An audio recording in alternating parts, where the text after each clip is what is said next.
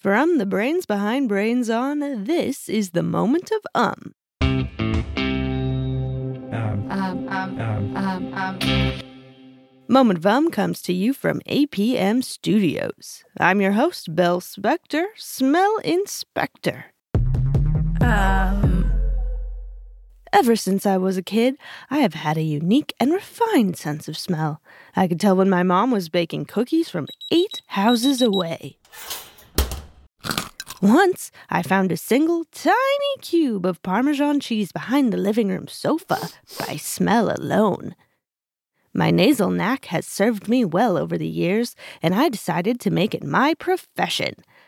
I'm like a detective, but with a super sniffer instead of a magnifying glass. I've used my gift to locate lost puppies, stop small fires before they get out of control, and find the best cupcake shop in every city I have ever visited. Delicious. I'm kind of a superhero, even if the movie executives for every major superhero franchise refuse to return my emails. Something about my incredible nose powers aren't translating well to the big screen. Psh!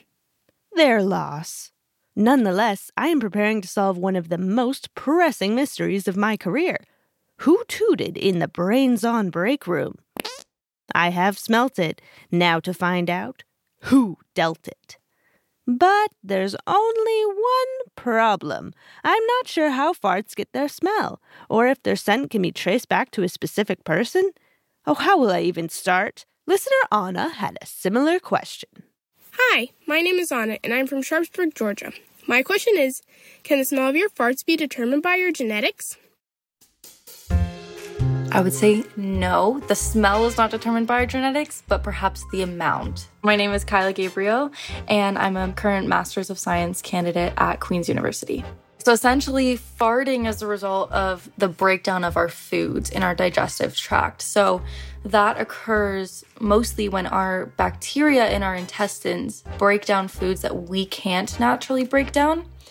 So it's their waste products, not ours. So our genetics don't really determine the smell of our farts. Um, it's mostly determined by what we eat and what microbes are in our guts.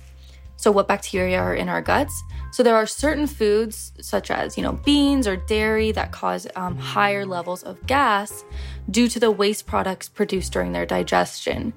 Um, and then there are foods that cause typically smellier farts, which are like green vegetables, um, dairy, onions, eggs, things like that. People's farts smell different not because of our differing genetics, but because we all have a different composition of bacteria in our intestines, and therefore we produce different waste products when digesting certain foods. Some families might have somewhat similar smelling farts because they likely eat the same foods and live in the same household. And so their composition of gut bacteria is likely very similar. So they're producing the same types of waste products. Um, Um. I don't think any of this information will help me find the perpetrator of the break room fart. And to be honest, since farting is something that everybody does, I don't think this is a case worthy of my talents. Luckily, I was also asked by the Brains On team to determine who makes the best smelling cookies. Now that is one question me and my nostrils can definitely answer. If you like this episode, take a second to subscribe to Moment of Um wherever you listen to podcasts.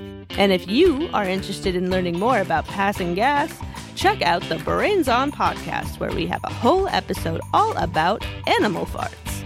If you have a question, we'd love to help you answer it. Drop us a line by going to brainson.org slash contact. See you next time, and the next day, and every weekday.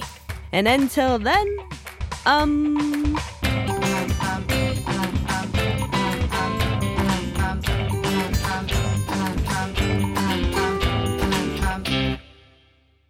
And the winner of the Best Smelling Cookie Award is.